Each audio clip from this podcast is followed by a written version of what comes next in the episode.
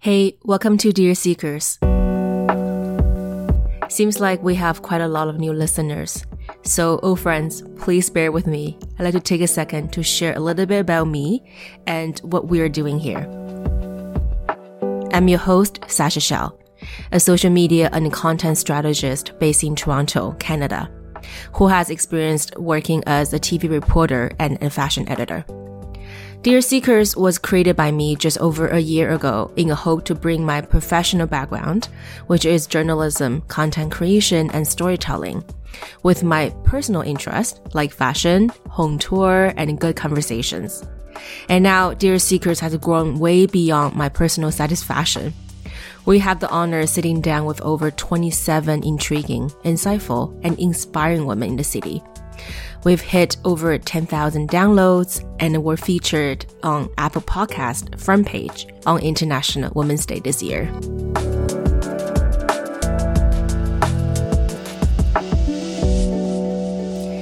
Okay, enough introduction.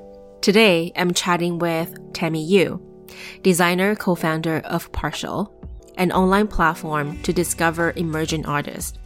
For art seekers, it's a great place to discover the next beautiful artwork you would like to buy or collect. And for the everyday folks who are fairly new to the game, it's a great place to test out a piece of art by renting it. If you end up loving it, your rental fee will be put in towards your purchase.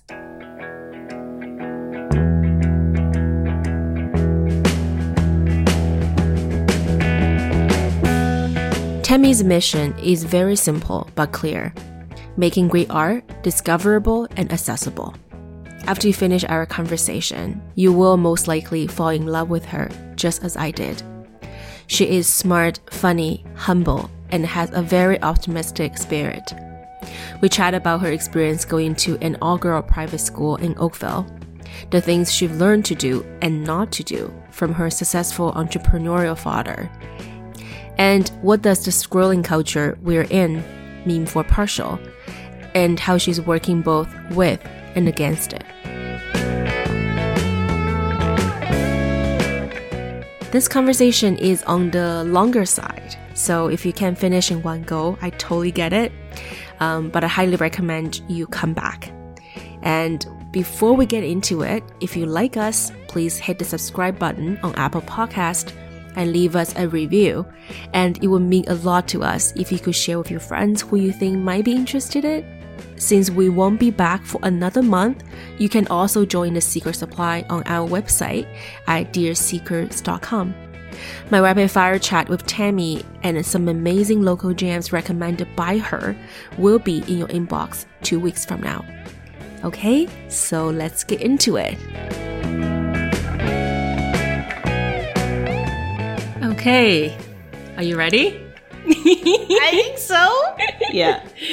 Well, I think we have to mention how we met. I think that's a very interesting story to start is that your husband Kieran actually reached out, which I'm really, really glad he did. Cause otherwise it might take me longer to find you Aww. from the universe. And I think it's amazing that what you're doing. And Aww. I can't wait to ask a lot of questions I have here. oh, well, thanks, Sasha. Yeah. So I think I wanted to start all the way from the beginning. I'm a firm believer that our upbringing and childhood can do a lot to either damage mm. or definitely damage. but yeah, no, I'm and just... have a shadow with us. Mm-hmm. Of course, the good things that kind of like enlightened us in a way when we became an adult. Mm-hmm. So if we could just go back to think about the three memories that really stood out for you when Ooh. you were little, some really significant either events or occasions or mm. um, could be a long period of time or short. Okay, interesting. One thing that stood out for me was as a kid, always um, an overachiever. And definitely my parents helped instill that in me, mm-hmm. for better or for worse. And so one memory, it's funny that you brought this up because I obviously wasn't prepared, but I, one memory that I have is like for grade, I think it was like my grade seven project. We had to create like a structure, like an architectural structure. And so crazy. I remember that night, the night before it was due, my parents and I were sitting in the living room floor, but I was like, I'm going to build a huge structure So at the time, Sim City or Sim Tower was a popular computer game where it's basically this computer game. Oh yes, I remember. yeah, that. where you develop, in this case, a skyscraper and you populate it. And I was like, I'm going to make the real life version of that. Mm. So for weeks leading up to it, I was dragging my parents around to like Home Depot and Rona. We were getting steel things cut and I built actually like a mini tower wow. and with Fimo, which was like a ready-made like clay medium, Mhm. making little people and putting them all in there, creating storefronts and everything. But this was just like one example of how I just went way too hardcore for everything. Like next day, everyone's got what would be a reasonable project for, you know, 13 or 14 year old. And I'm there like, Bringing in this huge sculpture with a giant tower. And for me, that was like, why wouldn't I do that? Because mm. that is the best I could do. So why wouldn't I just do the best that I Right. could do? That memory and how I worked really late on it too.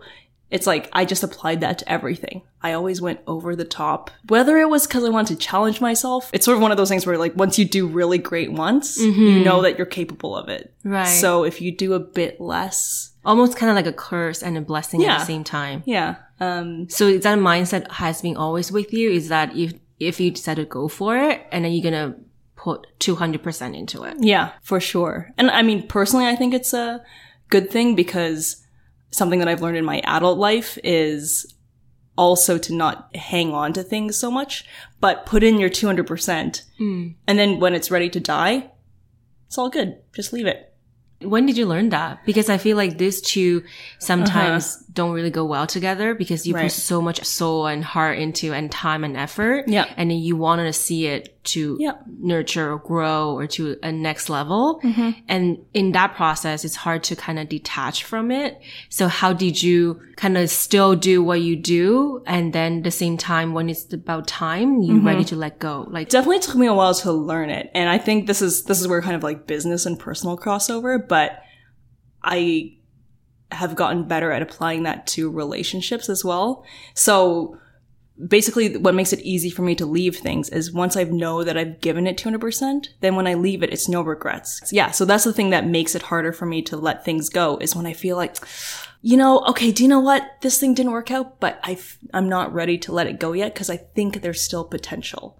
So I'm going to hang in there until that day when I'm like, do you know what? I know I can leave this and not still be thinking about it a week from now, three years from now, being like, oh, but, uh, uh, cause then like, that what tells if I have done Yeah. something more? yeah. And you know, if you want to tie that back to like work or projects, same thing. Like I will like hang on until I really feel like almost like a towel. Like I've really drained it all out. And then that way when I step away from Oh, it, that's a good metaphor. you know, like Yeah. then I'm like, do you know what? I gave it everything and I did everything that I could possibly do. Mm-hmm.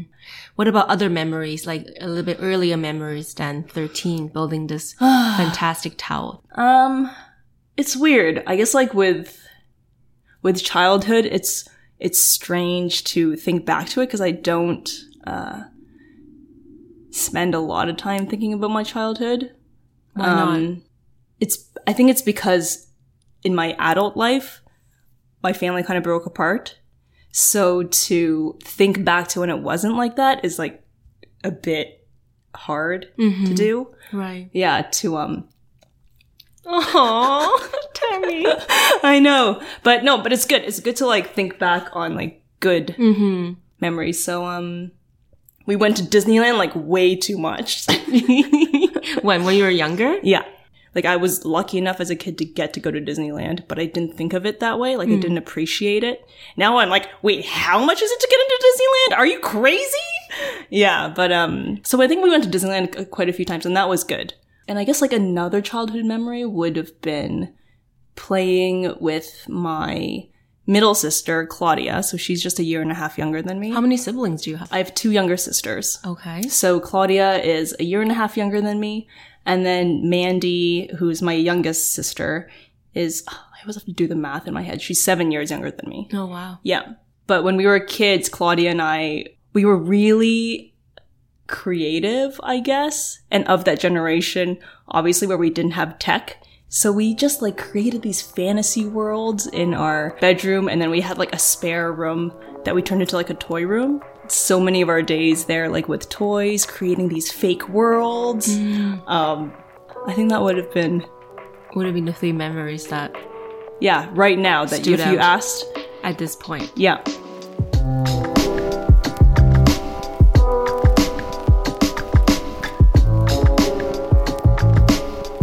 I know you, you mentioned maybe we don't have time to talk about it, but I do want to get into it about your parents and then how they, because even on your personal account, it's interesting. Your caption, one of your captions is the second generation CBC. For people who don't know what CBC is, Canadian, uh, Chinese, Chinese, uh, wait, Canadian born Chinese. Yeah, yeah. No, me too. I'm like CBC. I'm always like Canadian Chinese CBC.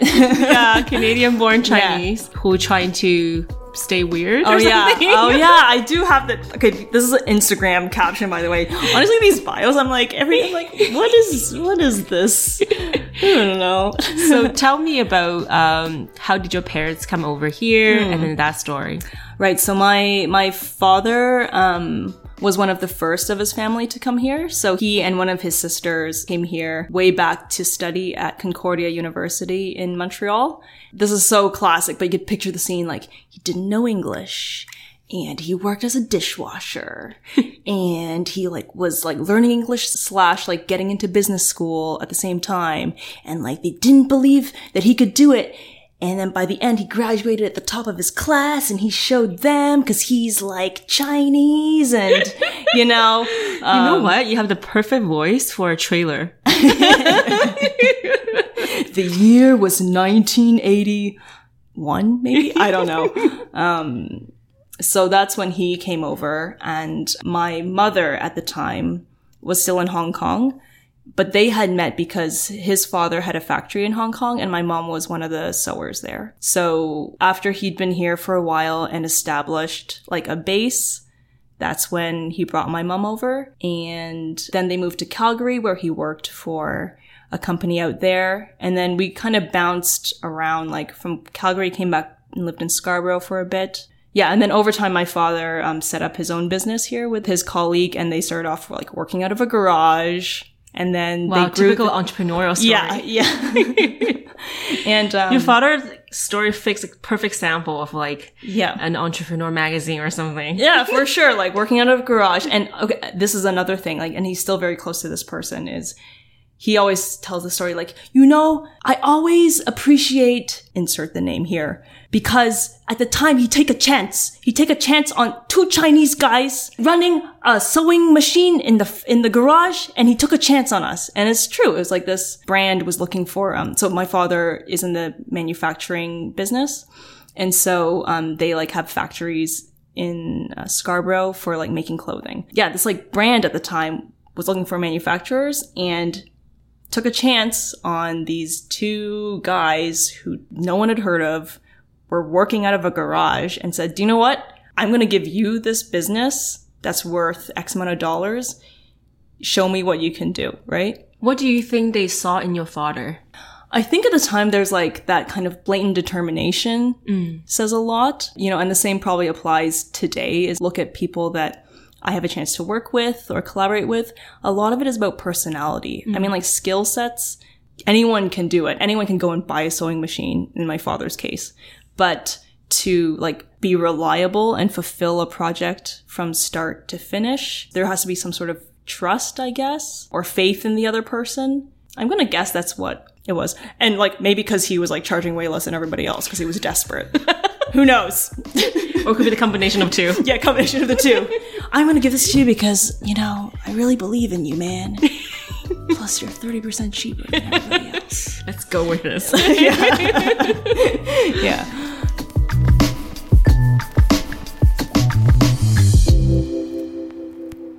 with uh you know your dad coming from China here to start over and then the whole process, you were one of the witnesses right? Because uh, the three girls.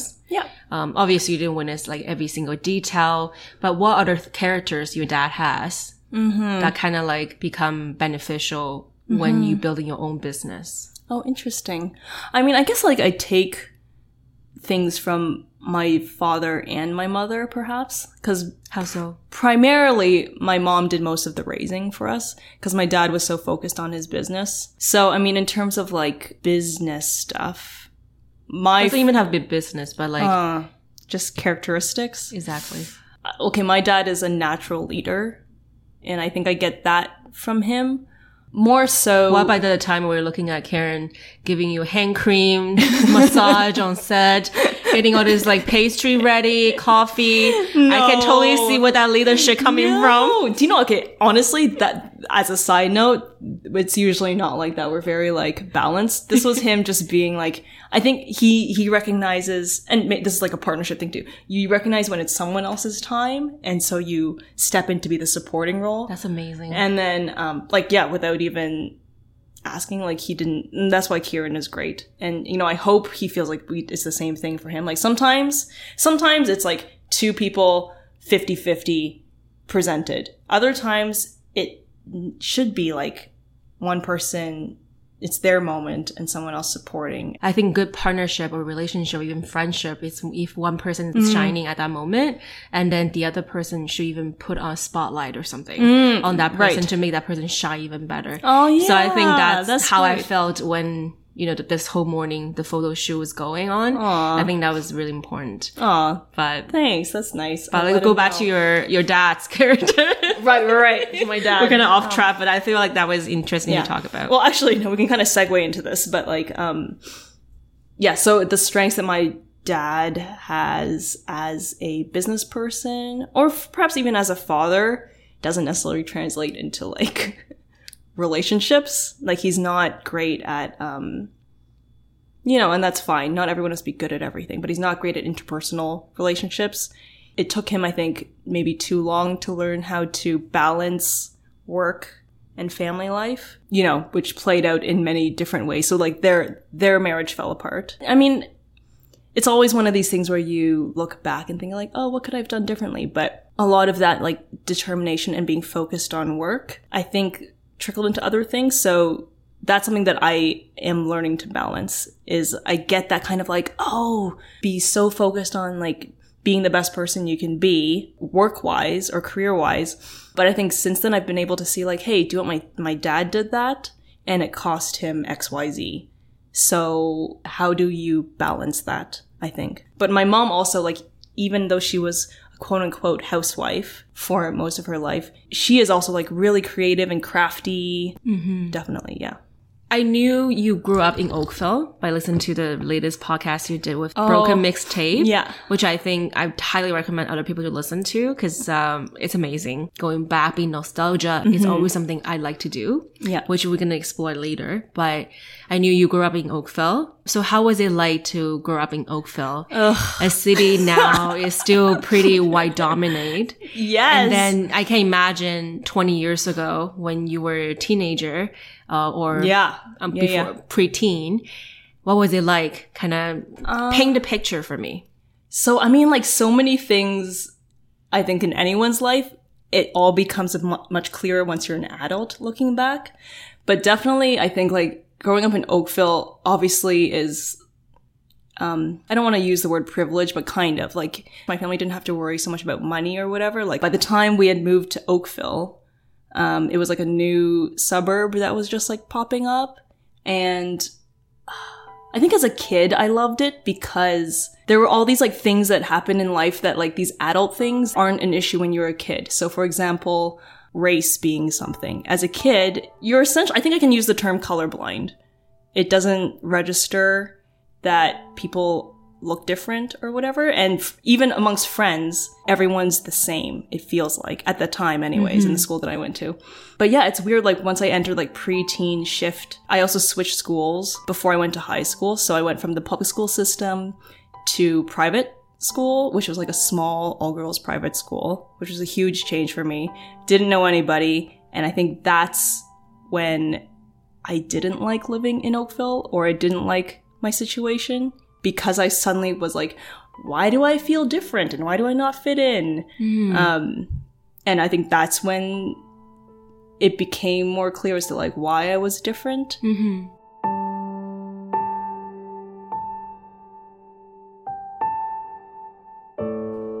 before I switched schools. Mm-hmm. I had like a core group of friends.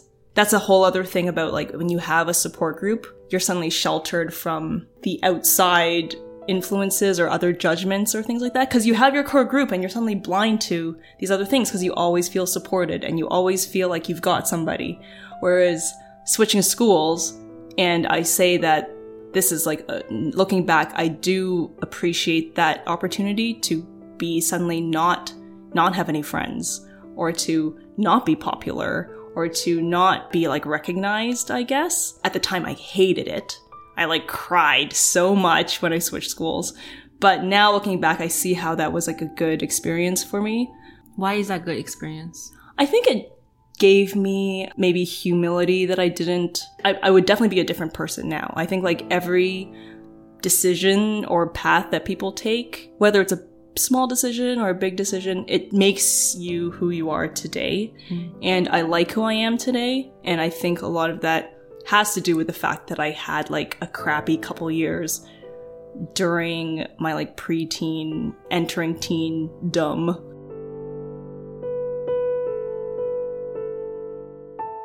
Switching school, not fitting in, feeling alone, all these don't sound like a great experience for Tammy.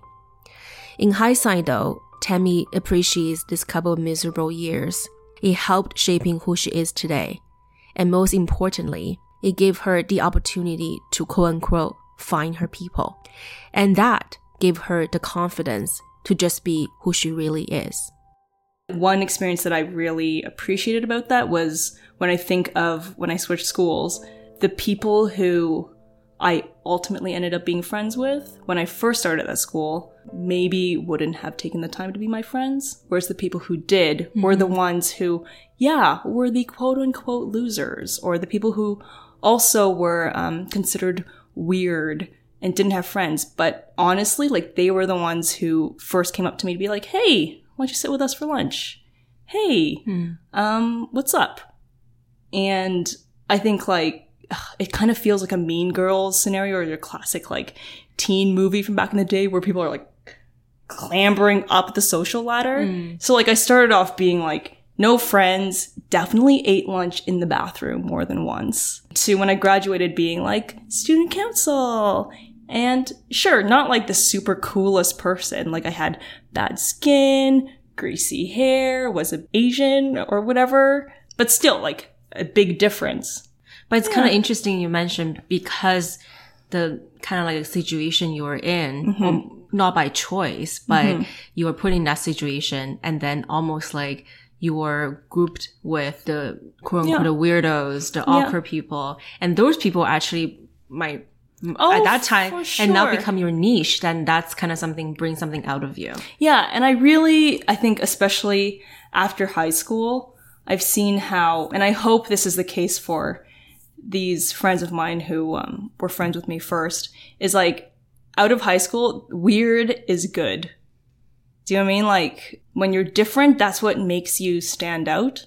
Some people love their teenage years. I did not like mine. I appreciated it and I wouldn't change anything, but it didn't feel good at the time. I feel like if I didn't leave Oakville, and it's not just about Oakville, it's about that pocket of people where I always felt like, oh, this is weird. I don't fit in. It must be me. But it's because I didn't see that, hey, there's all these other groups of people. And I didn't realize that until I moved to Toronto. And it was like, oh my gosh, there are people who are like weird like me, who dress a bit weird and do weird things with their hair and stuff. Suddenly it gives you permission to be like, oh, I don't have to change who I am. And I feel as though, and this isn't a knock against Oakville, like everyone's bubble is different. Given my situation, I could see how if I stayed in a certain circle and was always uncomfortable and trying to keep up with this group of people that I honestly maybe naturally wouldn't fit in with, I would be very different today. I would be not as confident, really insecure, and just like less happy with myself, I think.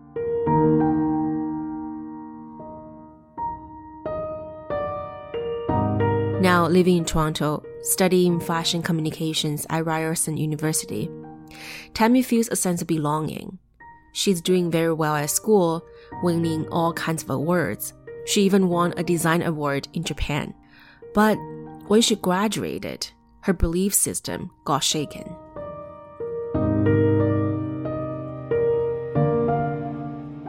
It was the same mentality as when I was like in middle school or even, I don't want to say elementary school, but that same thing was like, you know, kill it in school, you're gonna kill it in life.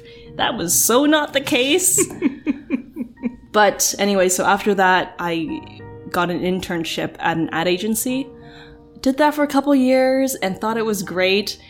And then I got hired there and then I got laid off. And I think same thing, the laying off was very healthy for me to experience in the early years because I was like, how could you lay me off? I'm amazing. I'm awesome. and you know, like one side of me can say things like, "Oh yeah, well they lost this big client that was I was working on. You should have gotten the hint, Tammy, when they laid off everyone else in your team. I was working on freelance graphic design stuff during the day, open concept office because I had nothing to do. And when the vice president's like, "Tammy, what are you working on?" "Oh, I'm just working on this project for my dad." wow. You know, when they pull me into a room, Tammy, if you weren't working on this department, where else do you see yourself in the agency? Eh, nothing really else interests me here. No, no. And then being shocked when I'm laid off. But yeah, just like all these naivete, I think is the word.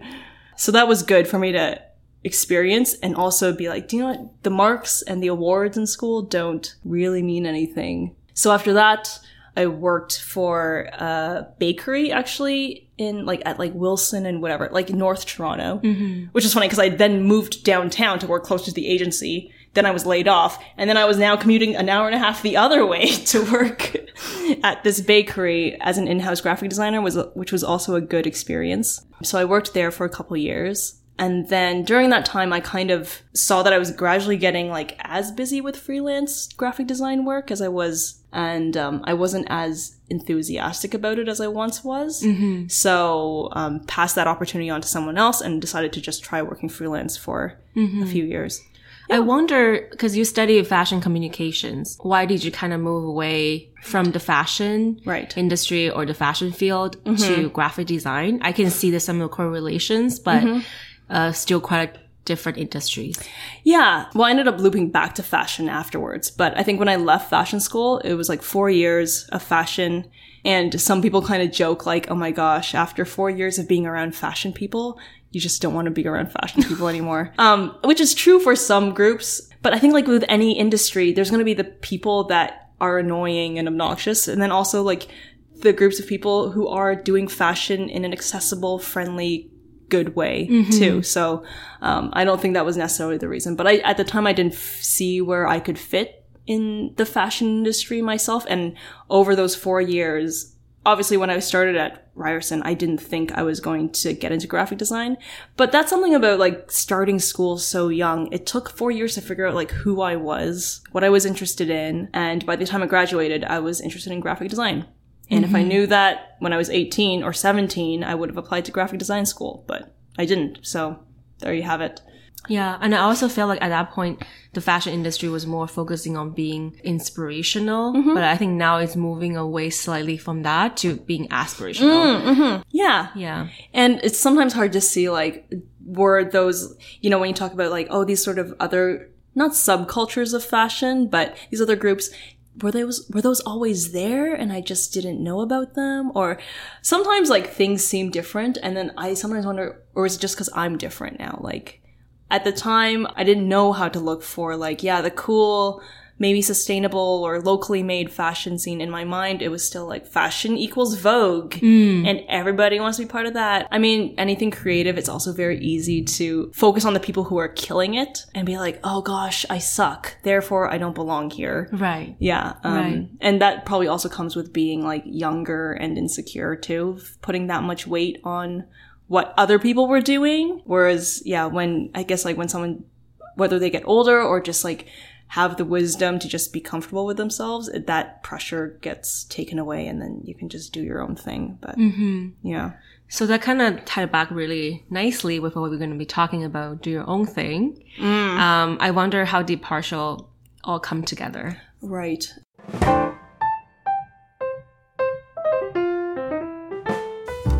perhaps I also get this from my dad, where it's like constantly looking for new challenges. And at the time, I was thinking of, hey, I've noticed that a couple of friends have been like borrowing art from me.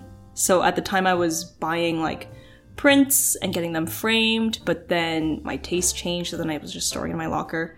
And people were like asking me to borrow my art What for at that point? For them to hang on their own walls because they Oh, just really? couldn't they just didn't know where to look for art and they just couldn't be bothered so i was just like yeah just borrow mine use it for like six months Oh, Whatever. So they're like, oh, it's in your closet anyway. Yeah. Might as well just be on my wall. yeah yeah yeah and i was like yes definitely please like i suggested it i'd rather this get sunlight and views rather than just languishing in a locker and i was like i had this idea i was like oh that'd be cool if this was like a thing and then I just sort of put that idea on the back burner. But then it came up again as some friends of mine were entering that phase in their life where they were kind of looking for more permanent homes and investing in their house.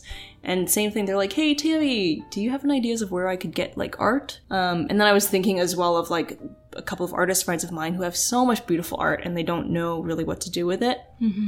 So that's when I started doing research. And this would have been in 2015. You know, is this just me and my bubble? I'm very, like, almost hyper aware of, okay, Tammy, this is the way the world is. But is that because of the bubble you live in? We create Totally these realities and worlds around us. Yeah, it's like what we talk about. Like we kind of curate answers we're hoping to hear. Yes. exactly. So you're like, I think I'm solving a problem, but is it a problem out Yes, there? Yeah. yes. And I think this is like a very common like starting place for startups is like you want to build a startup that solves a problem for you. It's so much work. So just be sure that this is a problem that can translate mm-hmm. that is actually a problem for like more than just like five people. So yeah. So how did you validate the idea? Then this there is a problem. There's a market Right. need here. Okay, so this is interesting. So I did like a Google form and sent it out and shared it on Facebook or whatever that had like some of these like core questions like, do you buy art? If not, why not? Do you like art? Like all these kind of basic things to suss out, okay, are people looking for art? And if so, are they buying it? And if not, what's preventing them from buying it? So is it price? Is it you don't know where to look? Is it XYZ, blah, blah, blah, blah, blah. And then I think I ended up getting like maybe like 120 responses, just like in the GTA. Mm-hmm. And from that, I was like, How did you uh, reach out to these people with the form? um, so I emailed my friends and ask them to forward it on to their Oh, friends. so it's all in the friend Yeah. circle, and then just kind of expand it from there. Yeah, I posted it in a couple of Facebook groups. Um, like so, this was the other thing. I was like asking artists questions as well as asking art seekers questions. Right. Anyway, so came back, got 120 responses. I did research online uh, as well with like international art reports, articles, all that sort of thing. Filled up a whole like orange notebook, made a research report and everything. And to me, from what I saw, oh, the answer is overwhelmingly people want art, people are looking for art, people can afford art, but they're just not buying it. Mm. So why? And try and fill in the gap here. So I thought, if I build it, it's that easy. They'll come.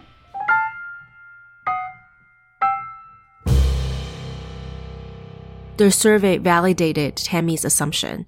So she's quite optimistic, thinking, there, we do have a problem and we can solve it. But there are a few hidden barriers that didn't get conveyed through the survey. People love art. People love supporting your art. But once that you ask them to pay for it, they'll, oh, I'll think about it. And that was something that did not come through in the survey. Cause I think a lot of mm-hmm. people think, oh, if art was affordable, I would Right. buy it. So I was like, bam, I will create a rental program where it's $35 a month. Mm-hmm. $50 a month. Sure, it's not for everybody. It's not within everybody's budget, but that's definitely Way more accessible. yes. And when I did that and nothing really happened, I was like, oh. And it took me a long time to realize it's actually the same challenge that a lot of artists have is people think like, oh, I don't buy art because I can't afford it. It's like, no, a lot of people, um, perhaps whether it's a North American thing or a certain market thing, we haven't yet gotten to the point where it's, it's money that we have set aside to spend on art. So something that we've really been working on or realized is it's not just about providing the product, but also like educating and inspiring people as to like, hey, you never spent money on art before. Mm-hmm. Now's the time to do it. Cause that's something I learned is like, if you ask somebody to give you $10 that they wouldn't otherwise have spent. It doesn't matter that it's $10 or $5 or $50. They don't want to give it to you because why would they spend it on that? They're used to spending money on clothing and food and wine and a mm-hmm. Netflix subscription. But now to say like spend it on something that you never really thought about before mm-hmm. is hard.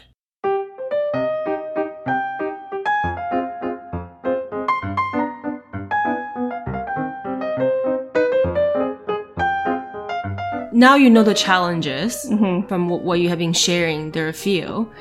One is like people feel like art is for ri- the rich, mm-hmm. art is not for me. Mm-hmm. For other people, could be art is for me, but it's not affordable. Right. And some other are saying art is for me and it's affordable, but I don't want to pay for it. How did you go from start and then Yeah. realizing all these problems Yep. and then to adjust Yep. the platform according to the feedback you got?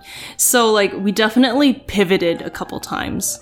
And my co-founder Chris and I first started, we're like, oh, this will be like, and this is so cliche, this will be like the Airbnb for art. So easy, we'll just do it. The tagline. I know. Let's get the tagline and we're all done.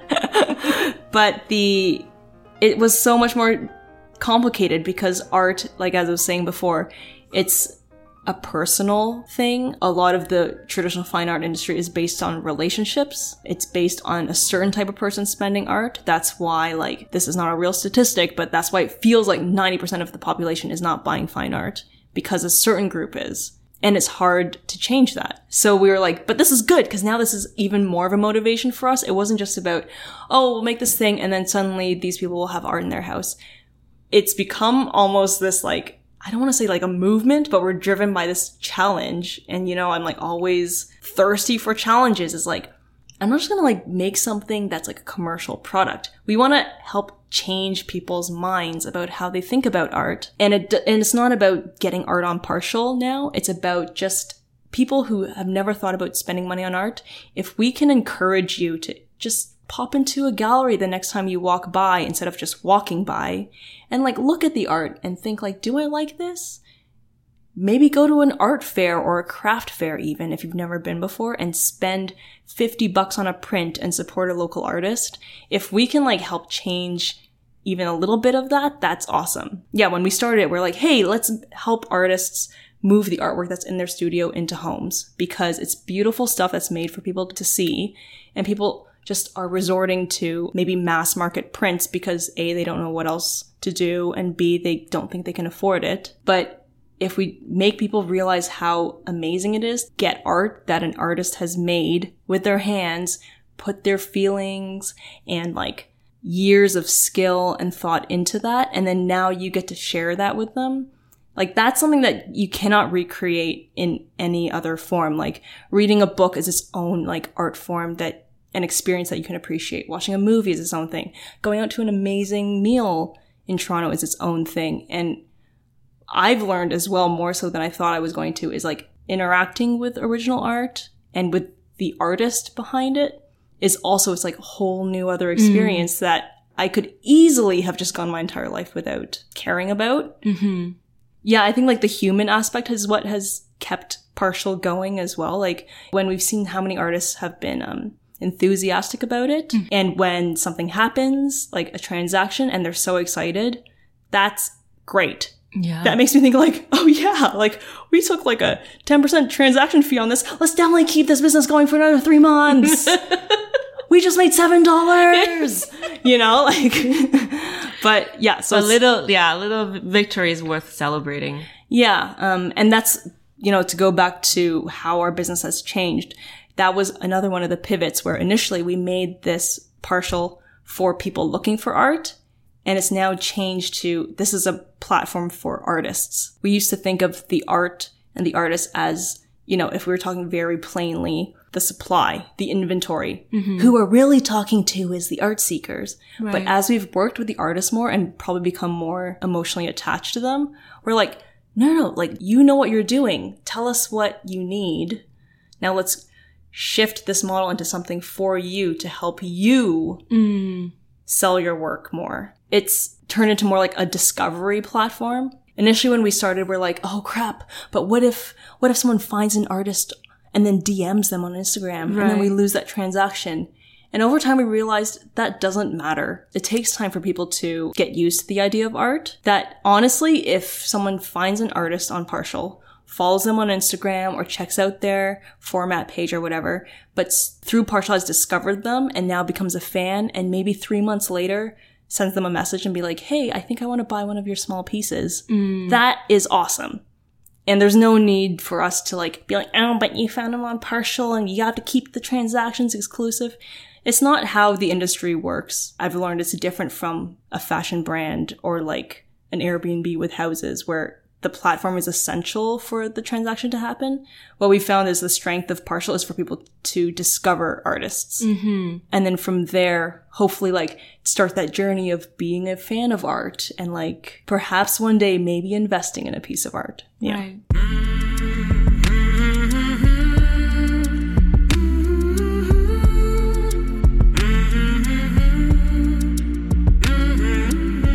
With any art gallery or art uh, online platform, there comes with curation. Mm-hmm. So, can you tell me a little bit about the whole process of curating? Because I think that's kind of like, a, for me at least, to see the challenge is that as a platform, you want to bring diversity to the art, but at the same time, you also want to have that partial mm-hmm. artistic aesthetic to the brand.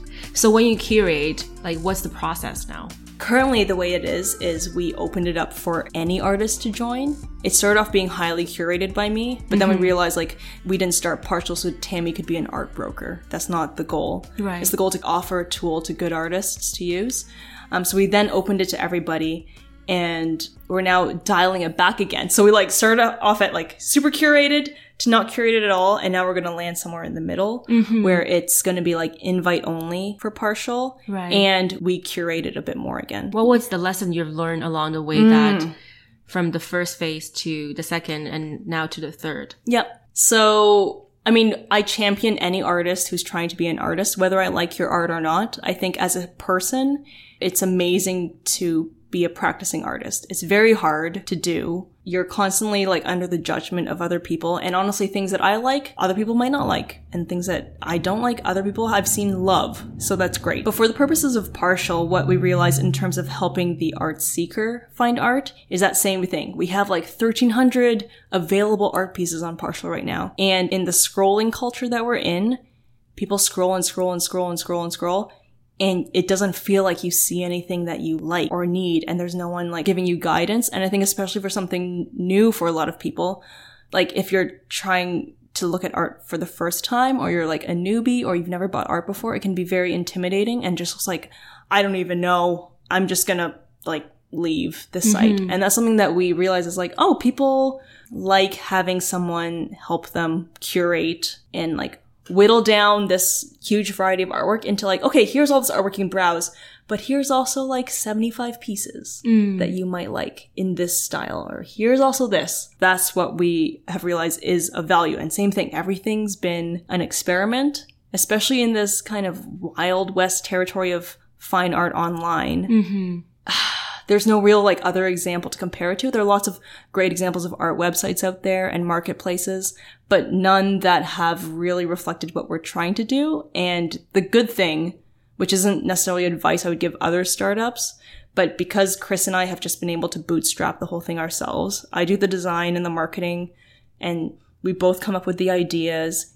He's a whiz developer. It's not been hard for us to roll out all these different iterations of hey, this is almost what was working, but now that it's out there, the reaction isn't what we thought. So mm-hmm. let's try this. Like, even though it's been the same beast, but shifting. Shifting, yeah. Yeah. Talking about shifting, we are now getting into a territory that might be a little bit too business driven to some of you who are listening.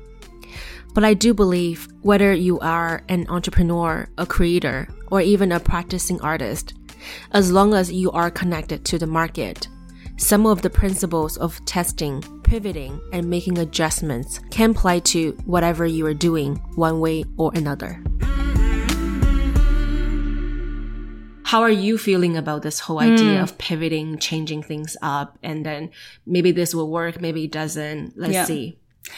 That's actually a really good question because I think coming from me being under this illusion that everything I did was always awesome and correct to then, especially as I get older, being like, oh yeah, this isn't like a slam dunk hit off from the beginning. Why is that? And I used to, I think at the beginning with partial, I was like, oh, this is so hard. This is so hard. And especially like being in Toronto, you hear all these stories. Same thing about like looking at other people killing it. You're like, oh my God, they just got this much investment. Oh my gosh, this, look at this person. And I had to learn a lot about not caring as much and also about understanding what it means when someone invests money into your business. You have to be very sure it's the step that you want to take because it could kill your business too. And also with pivoting, it's okay to be flexible and figure it out because it's not about how right your original idea was. It's about like, for me, it's about how, what can I do to ensure that partial can be a long-term sustainable business? And if that means like changing certain things without compromising your original value as to what this is about. And it's about connecting artists with art seekers or people who just are interested in art, showing people what a life with art could be like. As long as that is still fundamentally what it's about, then it's okay to wiggle. And same things, like even over the last couple of years, my experience as um, a person or someone who's like in the art world has changed drastically as well. Like I've also learned a lot. When I started partial, I didn't know anything about fine art. I was just someone who liked art. I went to galleries. I supported my artist friends, but there was so much for me to learn about what people are looking for in art or how relationships work in terms of people's relationships with art, the psychology behind it, and also to understand that the art industry is this is the way it was and still is and the kind of online move around the world as to like how can we make sure fine art or galleries or whatever still exist?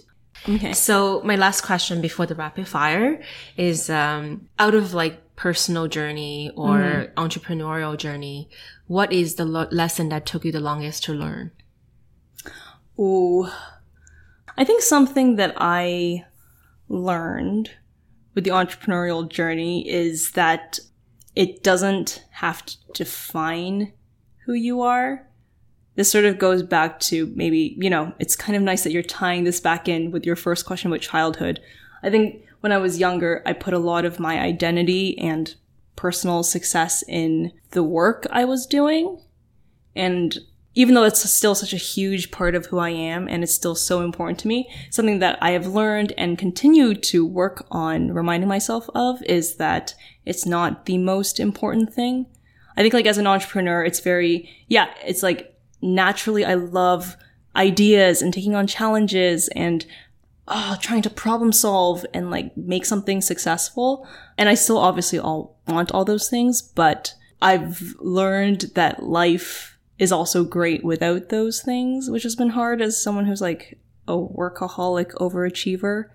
There are many other things that are, um, yeah, it's sort of like at the end of the day, and by end of the day, this is a bit morose, but like at the end of your life, I think of like, okay, Tammy, what are you really going to be happy about? Or what are the moments when you talk about memories that you're going to look back on? It's probably not going to be like, oh my God, that meeting when you presented that report, swing, that was amazing. No, I'm thinking of what, where do I want to be in the future and trying to make my life around that. And part of that is like, I would love to see like you know i have in my mind where i'd love to see partial in five years and that is part of like my future plan but there are so many other working parts to tammy in five years as well that mm-hmm. i'm remembering exist especially when i speak to entrepreneurs who are in their 60s perhaps my father being one of them. Even though we don't talk like in a most in like a chinese parent child relationship we don't talk but we just observe. Yeah. Trust me i, I know firsthand. Yeah like my father you know i love him but he's now in his mid 60s and he's a successful entrepreneur for sure but it's not what i would want my life to be like and i know that he has regrets for putting so much focus on that and you know, and there are other anecdotes that are less personal, you know, like where you think of there's a few quotes out there by like ad execs who've been very, very successful and they talk about the regrets of missing birthdays and whatever and whatever for these very important client meetings or presentations and deals going on. And at the end of your life, those things don't matter really. So, um, that's what I remind myself of. That's beautiful. Actually, I lied. Before we get into the rapid fire chat, Yeah. um, I do want to ask you. Um, I know partial is invite only for artists, Mm-hmm. but if an artist feel like could be a good fit, how should they go about? Oh, okay. Yeah, yeah, yeah. I mean, so there's information on our website and they can request to be invited. Okay. And then that comes to us and we review it. And then also for artists that are on partial, they have like an invite code they can share as well. Mm-hmm. But yeah, just get in touch. Just say hi. Yeah, just say Yeah, hi. Sometimes I think that's a barrier for people to just like drop a note. Yeah. I think your husband has done really well on that. No, and I was gonna say, I think that philosophy of just say hi or drop a note can apply to anything. Like, f- forget even like partial and artist, but even just like trying to learn about things. I had to do that a lot when I entered this sort of art startup space. Yeah, so yeah. just say hi. Just say hi. Yeah. Okay. Now it's the Speaking of dropping a note and just saying hi, I welcome that with open arms. If you'd like to get in touch, you can DM me on Instagram at Dear Seekers or send me an email at sasha at dearseekers.com. I might not be able to reply to you within 24 hours, but I promise I will respond back when I can. And if you love Dear Seekers, I would really appreciate it if you could share with your friends who you think might be interested in it and subscribe on Apple Podcast.